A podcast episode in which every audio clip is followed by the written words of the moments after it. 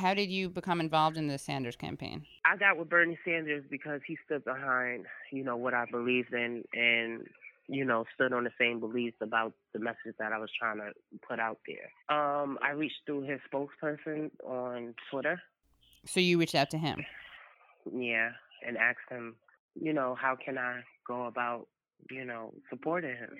And do you remember what it was that made you interested in him in the first place? What really interested me was at a, at a rally that he had in Black Lives Matter, um, Patrisse uh, Cullors um, showed up at his event, and you know they was protesting, and he gave them, you know, the stage. He didn't tell tell the security or whatever, tell them to get out or shut up. He actually gave them the platform to speak, and I wanted to know more about this guy. And the more I searched, I I stumbled upon an article about him being arrested standing with black people during uh, segregation in Chicago, where he was arrested, and that really touched me because it made it seem like you know he he's been in this movement for a while. He's been you know standing with us for a long time on these issues. We know from leaked documents that there was an attempt by people like Tom Perez, who was helping the Clinton campaign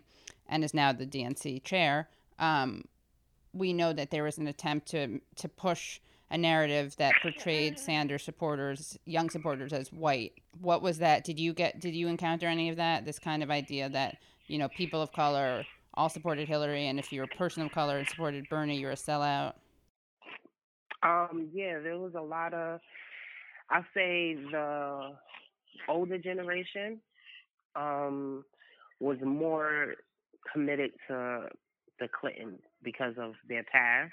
Right and you know a lot of a lot of older people is not is very stubborn to hear anybody anything else but i believe the younger generation you know they see what's going on they seen that the war on drugs what it did to you know mass incarceration and basically you know they realized what the clintons did and also other presidents led us to this this type of atmosphere that we in now so we just needed our voice to be heard independently, away from, you know, the same old, the same, the same things that been happening since the '90s. Yeah, and also it's. I mean, there's like the mainstream press and mainstream media was much more critical of Sanders and also just covered him less. And and older people read the mainstream media more, and younger people read alternative media more, or read or on Twitter more. So yeah. there was more ra- name recognition um, for, for, among younger people of, of Sanders, and more yeah. you know criticism of Hillary's and Bill Clinton's records on race and incarceration. Um, yeah, but when I was on the campaign and I was mostly in the South, um, a lot of a lot of older people who supported Clinton, you know, and they heard Bernie's message for the first time, or you know, actually like learned what he was about, they felt a little shifty. Mm. Like, you know, they didn't know which which way to go, but once they heard his his his platform and stuff, you know, they was willing to consider it, but they was just so committed to the Clintons, they wasn't willing to vote for him, I guess, because he was a new face, because no one really recognized him. Yeah, um, that's I had Nina Turner on my show, and she said she thought you know it was a question of time. Also, if people had more, you know, if there had been more time, people would have just gotten to know him more, and yeah, he would have you know proved himself to people. Yes. I know on Twitter you were upset that Sanders was um, uh, stumping for uh, De Blasio. Did you com- were you able to talk about that with any of his staff or anything, or? No, I wasn't able to talk to his staff, but that was just something that you know, I want people to know that it's more about my message, not the person. Right. And if I feel like you're um, buckling down or you're lessing yourself, like you trying to change your message just to please someone else, I don't believe like, you know, I should support you or I'm going to have my opinion about you. So it's not like I'm upset with Sanders. I don't like I don't support him anymore, but certain things you know I have to speak out about. Which is I think good. Like with with the Black Lives Matter stuff, we saw that, right? He was criticized and he actually I think on lots of issues stepped up to the plate. Yeah. And we see so much like tribalism and loyalty, um, like blind loyalty. So, as if you can't support someone but also be critical of certain things that they do. Mhm. How can you ever support everything a politician does or a person in general? Yeah. So, you know, m- with me is just basically like I'm always going to be critical, critical, critical of someone if the message ain't ain't right. Right. October 9th, you tweeted you were upset because, quote, this Weinstein was the first guy that the Hillary campaign ran to when my endorsement of Bernie came out. Uh, there's a, a piece at uh, The Intercept. Harvey Weinstein urged Clinton campaign to silence Sanders' Black Lives Matter message. And I believe the Hillary campaign tried to like trying to convert it into like a gun control issue when we was talking about police brutality. Right. They was trying to water down our message. To undermine you, undermine Yeah. Bernie, and undermine your message by pretending that redirecting it to a gun issue as opposed to a police brutality issue. Yes, because you know one thing doesn't have to do with another. Like when we talk about gun control, you're talking about you know civilians with guns, but here we are. We have you know our servants, our civil servants who are legal to have guns, using it illegally to kill people. And plus, my father didn't die by a gun. Yeah, exactly. When we talk about police brutality, you know a lot of um, white people, conservatives, what have you, you know, converts to well, it's black on black crime all the time, Right. and you know try to lessen our message. Try to say like y'all screaming and crying about police killing y'all, but y'all kill each other every day. You know, with the Hillary campaign and whatever, it was just basically her trying to less lessen our message. Yeah, and of course, as you pointed out, the big irony is that gun control has nothing to do with police guns. That's a separate issue. Yeah. Mhm. People like to bring up the black on black crime as if, as you said, you know, that's the problem. Stop blaming the police or stop blaming institutionalized racism. You guys are the ones killing yourselves, killing each other. And uh, the biggest irony probably is that your father was killed not by a gun. It's so far removed from this issue. Yes. So apparently, according to leaked emails, in an April 10th email sent to Clinton campaign manager Robbie Mook just days before the New York primary, Harvey Weinstein invited Mook to meet up. He pointed to a Sanders ad featuring Erica Garner, as well as growing support for Sanders among Latino activist leaders. Quote, I'm probably telling you what you already know, but that needs to be silenced, probably with the Sandy Hook issue, he wrote. There he is, like directly trying to silence you and your message. Yes, and I was kind of shocked to know that my name was brought up in the Hillary Clinton. It's a good sign that that was a very powerful ad. That was a really moving video, by the way. Thank you. Um, and Bernie Sanders and his people gave me full control on how I wanted to do it, and that's what I appreciated the most. So it wasn't like a script or them coming and telling me, you know, what to do. They was just, you know, how you want to do this, and I just took it from there. Oh, that's great. So you just wrote it yourself. Mhm. It was re- yeah, it was a really good script. That's probably why I think um, people were amazed by how like genuine and sincere it seemed, and that makes sense because you wrote it yourself. Yeah, and um, a lot of people wouldn't give Bernie Sanders the the airtime to air the whole video. Mm. They will only give him two minutes, or wanted to charge him a ridiculous amount of money. This is everything that I have, my family. Family should be important to everyone. Mostly, I like being a mother. Alyssa, she's six years old. That's my baby, my only child. She likes to read me books, sit down and talk with me about her school.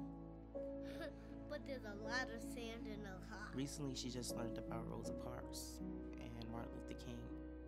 She asked me, did Rosa Parks not give up her seat for a white man? And I said, yes. She said, but those in the old days, right, mommy? And I had to explain to her that it's not really over. This is what mommy is. I'm an activist. And the same thing Martin Luther King was, he fought for her rights. This is the same thing I'm doing in honor of her pop pop. My dad's name is Eric Garner. No one gets to see their parents' last moments, and I was able to see my dad die on national TV. They don't know what they took from us. He wasn't just someone that no one cared for him or no one loved him. He was loved dearly. Alyssa misses my dad. She tells me, Are you okay, mom? Do you miss Pop Pop? She wish she was here. So her mom wouldn't be sad anymore. I'm just trying to get the truth out there to tell his side of the story. He was being the loving, caring man that he was, and he was murdered.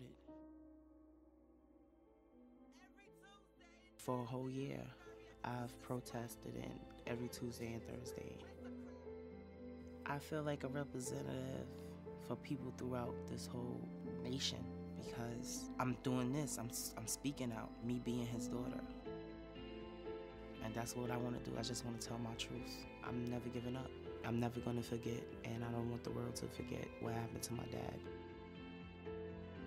Our people died for this. Martin Luther King died for this. Malcolm X died for this. And who were they? They was protesters. I'm behind anyone who's going to listen and speak up for us. And I think we need to believe in a leader like Bernie Sanders.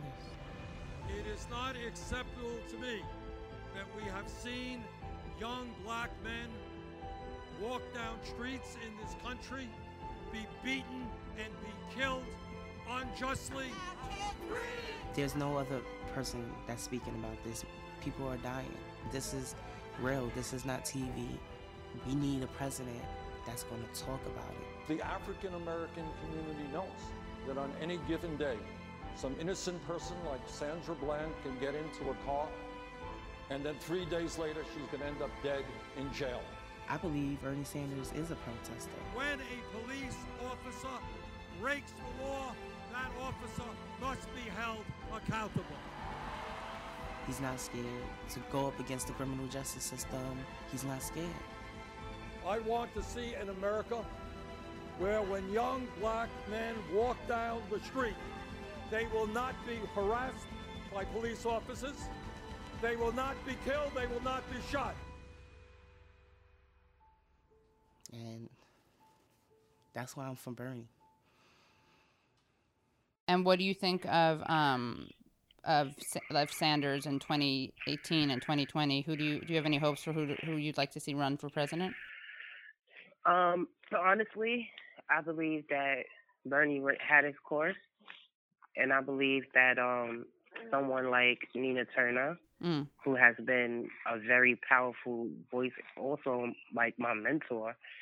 Um, we had spent some time on the campaign, and I believe that she's um, she should consider running for um, president um, in 2020. She's a great speaker. Also, she's one of the best.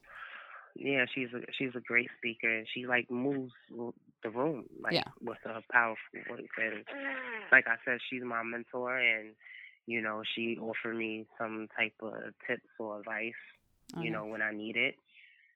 And I plan to work with her more in the future.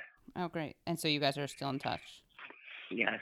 Well, we was actually in touch before the campaign. We actually met um at a conference in Ohio. Uh I guess it was a sor- sorority, but they was talking about police brutality and invited me.